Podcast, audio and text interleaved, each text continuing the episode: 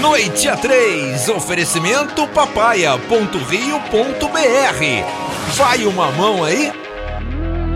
Bom dia, boa tarde, boa noite, ouvinte da 97.1. Aqui é o Lu. Não. Hoje é o Carlos que tá começando o programa. Tudo bem, pessoal? Mas eu já vou chamar o Lucas porque ele tá aqui com a gente. Confundiu todo mundo agora.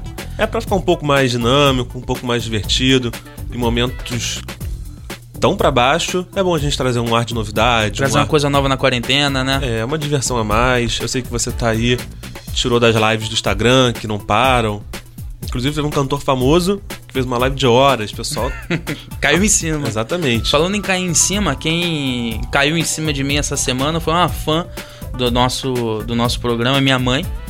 Ela que tem ouvido desde o primeiro programa.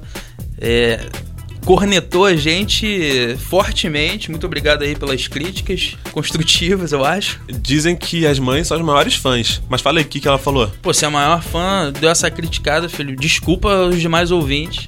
Fez, um, fez uns comentários aí técnicos e, e de outras características. Depois também. você me passa então, porque a gente tá aqui também para aprender lógico, e melhorar. Lógico. É, hoje o programa, ainda dentro do tema. Não do tema, né? Dentro dos reflexos do coronavírus, vai comentar sobre o projeto de renda mínima emergencial que foi recentemente aprovado pela Câmara dos Deputados Federal e agora foi para votação no Senado Federal. É, fala aí, Carlos, o que, que, você achou do projeto? Achou o valor maneiro? Dá para melhorar? Bom, eu achei que o valor melhorou, obviamente. O primeiro valor, ao meu ver, era irrisório. Que era de 200 reais, né? É. Mas Bom, eu queria dizer que, na verdade, o primeiro valor é uma tática de marketing conhecida. Eles botam um valor muito baixo, você critica, o pessoal cai em cima, eles aumentam consideravelmente. Qualquer aumento, né? Exatamente. Ficou um valor ainda, na minha opinião, baixo, pelos valores das, de tudo no Brasil, mas já é um alívio para o desempregado, para os principais afetados nesse momento tão delicado que a gente está vivendo. A minha opinião pessoal é que deveria ser de um salário mínimo. Mas eu não sou economista, isso é só baseado no que eu leio, no que eu estudo. E, bom, isso é uma coisa que pessoas mais gabaritadas do que eu, como economistas em geral, vão poder dizer com maior certeza. Mas, como aqui também trabalhamos com opinião, Lucas, o que, que você acha? Bom, é, para contextualizar um pouquinho o, o, projeto, ele vai, ele vai oferecer uma renda mínima emergencial para esse momento de 600 reais para trabalhadores, enfim, microempreendedores, uma série de classificações que estão lá expostas, você pode, você pode consultar. É, assim, é, e chegando até, é importante dizer, 1.200 o teto, né? ou seja, o piso de 600 reais, mas pode chegar a 1.200 por família, dependendo da quantidade de trabalhadores e filhos que essas famílias têm. As mães, chefes de família também, elas automaticamente receberão 1.200 reais se for é, aprovado no, no, Senado Federal. É, eu achei o valor é, melhor do que os 200 iniciais é, oferecidos pelo governo mas ainda assim um valor aquém do que, do que realmente poderia ser, enfim, efetivo. É, mas é importante dizer também que é uma renda que vai ajudar bastante, né? Eu ouvi alguns deputados, é, maioria de oposição ao governo, e disseram que eles tinham desejo realmente de votar uma coisa mais, mais forte, um valor um pouco maior, só que pelo tempo da crise, pelos ritos que tem lá dentro, tudo ia demorar muito, então eles emergencialmente aprovaram isso para que o trabalhador tivesse já acesso a alguma fonte de renda. Importante lembrar, já para dar a palavra pro, pro Carlos, que esse projeto é de autoria da Câmara dos Deputados. Né? O projeto do governo era de 200 reais, a Câmara dos Deputados não aceitou, fez o próprio projeto, aprovou e, e o governo endossou esse projeto, ao meu ver, corretamente. É, eu sigo a opinião do Lucas. Pelo meu ver, foi corretamente sim. 200 reais é um valor muito baixo. Ninguém consegue sobreviver com 200 reais praticamente. 600 reais já ajuda, claro que ajuda. Quem não posso ser hipócrita aqui de falar que não. Mas também tem a parte psicológica, né? Exato. Você vê que você não tá tão desamparado assim. Então isso gera um fruto de coisas boas, de motivação, de maior vontade. Esperança, com... né? É, e maior vontade com o próximo também. Exato. Porque é um efeito geral. Se você aprova um valor de 200 reais, a sociedade como um todo se sente desamparada e você acaba transmitindo isso pro próximo. Exato. Então. A cirra, né? O ânimo. Exatamente. Enfim, a sociedade fica, fica muito tensa, né? É, você resumiu, na verdade, muito bem, como sempre. Muito obrigado. O que eu estava explicando. A sociedade fica mais tensa. Então você tende a partilhar menos, a ser menos empático com o próximo, e são coisas que nós precisamos muito agora. Uhum. Isso já é até um gancho para um programa que a gente vai ter mais na frente sobre, enfim, sobre práticas que estão sendo feitas para ajudar a comunidade. Mas eu, isso é só um spoiler, um teaser, porque o programa tá muito bom e vem mais na frente. Mas, bom, ao meu ver, é o que eu estava falando, é um alívio para o cidadão que não ia ter onde tirar e, na verdade, segue a tendência político-econômica de vários países ao redor do mundo. É, inclusive de, de matrizes ideológicas próximas ao nosso governo atual, né? Que é um governo mais à direita.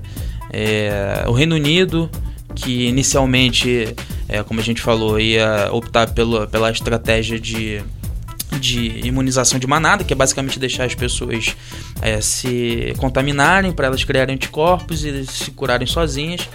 É, eles desistiram dessa estratégia e agora vão pagar parte do, do salário dos trabalhadores é, para que elas não para que não, não tenha impacto muito forte nas empresas e as pessoas não percam os empregos, né? Porque aí sim começa um problema econômico quase irreversível se você começar a ter é, é perda de empregos em massa, é, empresas quebrando, você leva muito tempo para retomar isso.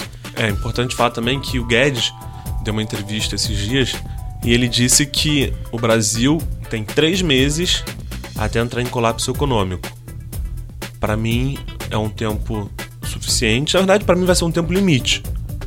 Mas com certas ações pequenas que cada um pode tomar, que a gente até falou um pouco no programa anterior, a gente pode ajudar a prorrogar um pouco mais essa vida útil e passar sem tantos ferimentos assim no momento tão delicado. Mais uma vez, tantos ferimentos. Por quê? Não tem como fugir da crise. É. A crise é mundial. O efeito colateral vai ter em todos os países do mundo, né? Nos Estados Unidos, na China, aqui. O próprio Estados Unidos vai disponibilizar 2 trilhões. Já disponibilizou, né? Já, se eu não me engano. É, você tem razão. Já disponibilizou 2 trilhões pro combate. 2 trilhões de dólares. É, imagina. pro combate do coronavírus de forma geral. Então é uma crise mundial. Exato. Não tem como não passar por ela. Não adianta a gente achar que nada vai que existe uma solução para nada acontecer. Não existe. A solução é o menor dano possível. Exato. Primeiro para as vidas e puxando a economia em segundo plano, porque as coisas estão ligadas também. Até para assegurar vidas, o governo está fazendo esse projeto de renda mínima com 600 reais. É, e, e as pessoas vão poder ficar em casa, é, vão, ter, vão poder ter acesso a, por exemplo, cestas básicas. Não vão viver no luxo, obviamente, não vão ter uma vida confortável. Mas para esse momento, que é o momento da gente se entrincheirar, digamos assim, é o quase o suficiente para você conseguir para você conseguir passar por esse momento. O ministro falou sobre esses três meses de até entrar em colapso, mas enfim, a arrecadação continua, ela caiu, obviamente, mas a arrecadação continua, ainda tem empresas funcionando, funcionando é, ainda tem os impostos, ainda tem as contas. Lógico que a arrecadação cai, mas ainda existe uma arrecadação. É, eu não. Bom, eu não cheguei a, a falar aqui, então eu vou, eu vou falar o que eu falei no programa anterior. Esse dado que eu tô dando é com base no cenário mais alarmista de todos. Exato é importante ressaltar que a gente não está no cenário mais alarmista e nem no cenário, nem no melhor cenário possível, nem na questão sanitária e nem na questão econômica. Acho que nos dois caminhos a gente está no meio termo. Uhum. Até de, os debates constantes são até para saber se a gente sai do meio termo e vai para algum dos extremos. Na saúde, a tendência é a gente fazer realmente o lockdown. É, como a gente entrou nesse assunto de Estados Unidos, eu acho uma, uma informação interessante é que o Brasil, embora seja um país mais pobre ainda, ainda em desenvolvimento, é, do ponto de vista da saúde, hoje parece que está numa situação melhor do que a dos Estados Unidos, né? Principalmente em relação ao coronavírus, né? É, isso eu tava. Engraçado, eu tava vendo essa- essas notícias sobre saúde, sobre leito, hoje. Acho que até para vir pro programa eu tava, enfim, estudando, como eu sempre faço, e parece que por enquanto a situação dos leitos no Brasil não não é desesperadora. A tendência é que venha a ser, mas por enquanto a nossa curva tá segurando. A gente tem que tomar cuidado para os próximos dias. É importante falar que antes, uma coisa importante que, foi, que aconteceu, que antes da- dessa crise de leitos chegar com força, todo mundo já está tomando providência para a criação de mais leitos. Se eu não me engano, o Brasil hoje tem.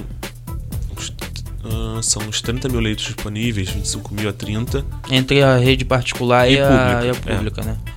leitos de UTI, né? Importante dizer. E já, tão, já tem ações sendo feitas para trazer mais leitos. Estádios estão sendo disponibilizados. O Rio Centro, aqui no Rio de Janeiro, está sendo disponibilizado. Então, antes que o sistema de saúde fique Em colapso, né? colapso, era a palavra que eu estava procurando desde o início, Lucas. Obrigado. A gente, a gente, A gente se conecta. completa, a gente se completa. Bom, completando o que o Lucas tava, o que eu tava falando, o Lucas completou. Completando, completando o complemento. Exatamente. Nós já, tamo, nós já estamos tomando é, ações que vão ajudar na criação de, lei, de leitos e ajudar a salvar vidas, né? Que o objetivo principal é esse. Por isso que é tão, é tão importante a, a quarentena, porque se você imaginar um gráfico, existe uma curva de tendência. O que é essa curva? O que, que se imagina, a ve- levando em consideração os dados como a velocidade das infecções e as características dos internados, se imagina que a curva de pessoas doentes durante um mesmo tempo está muito alta. E a quarentena é justamente para isso, para diminuir essa curva e a gente ter mais leitos disponíveis é, enquanto as pessoas tiverem mais tempo, por né? mais tempo. Porque assim, uma coisa é você ter 70 mil infectados precisando de hospital, outra coisa é você ter 70 mil infectados precisando de hospital no mesmo dia. Então, a- o trabalho dessa da, do achatamento dessa curva justamente vem em cima da quarentena. É, é diluir o- a, a necessidade de leitos por um tempo maior. Na verdade, o objetivo é esse. Porque muita gente pode ser salva se tiver na UTI, se tiver um respirador. Então, na verdade, se a gente conseguir. O que o Lucas falou, achatar a curva e garantir leitos para o maior número de pessoas possíveis, mais vidas são salvas. Porque o respirador vai dar um auxílio, o próprio sistema de saúde na UTI, que é melhor, vai poder Uhum. ajudar. Mais uma vez, não existe, não existe cura, existe tratamento, dos Tratamento, sintomas. sintomas. Mas tratando alguns sintomas, você ajuda o corpo a combater esse vírus. Então, garantindo mais leito para todo mundo, naturalmente a gente acaba salvando mais vidas, o impacto econômico acaba sendo menor, o impacto sanitário acaba sendo menor. E, bom, salvar vida é sempre uma boa opção, né? É. Em todos os, Se, os se não puder salvar a economia, que se salve a vida, né? É, Enfim, se puder também tiver que escolher um, que se salve a vida também. É, Esse foi o segundo programa da semana. Muito obrigado aí pra vocês que ouviram. É, Carlos, você tem alguma consideração final? Deixa seu Instagram. Bom, me segue, Carlos P. Campos, arroba Carlos P. Campos. Queria agradecer a todo mundo que está nos ouvindo. É muito especial para a gente estar aqui. E quero dizer que a gente continua firme e forte, trazendo o melhor da informação para vocês. Boa noite. É, isso que o Carlos falou não é da boca pra fora, realmente é muito especial pra gente estar aqui. Há anos a gente tenta né, ter esse espaço numa rádio pra fazer o nosso programa, pra falar com as pessoas, que é a coisa que a gente mais gosta de fazer, provavelmente dentre as muitas coisas que a gente faz. E, enfim, muito obrigado aí pela, pela audiência. A gente continua crescendo. Segue lá, arroba noite a 3 e até amanhã. Você ouviu Noite a 3, de segunda a sexta, meia-noite e trinta. Oferecimento papaya.rio.br. Vai uma mão aí?